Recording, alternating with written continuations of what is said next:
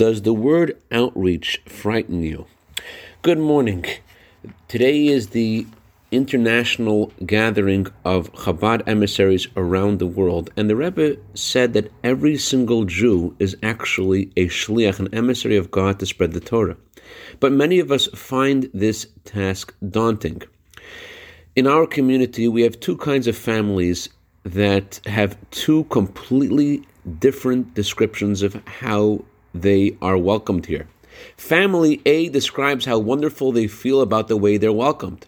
People open their homes and their hearts to us. They offer help and assistance and make our settling in a lot smoother and easier than we had anticipated.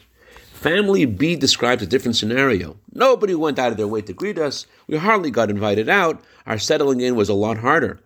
And they ask, why do they have different experiences? And the answer is that as human beings, we need other people in our lives, but it's so many people find it difficult to be the one to approach others and make that connection because we're shy or we may be afraid that we will give the wrong impression or be rejected. We may feel it safer to wait for others to approach us first.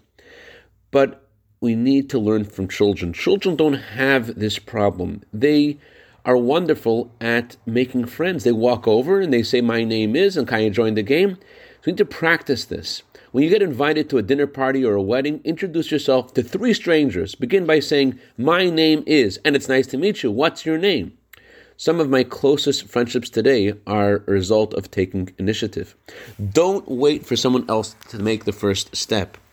And try to sit down at a function next to someone you've never, never met before. Our sages say, be the first to extend greetings to anyone you meet. By greeting them and smiling at them, you're opening the door for a conversation. Have a wonderful day.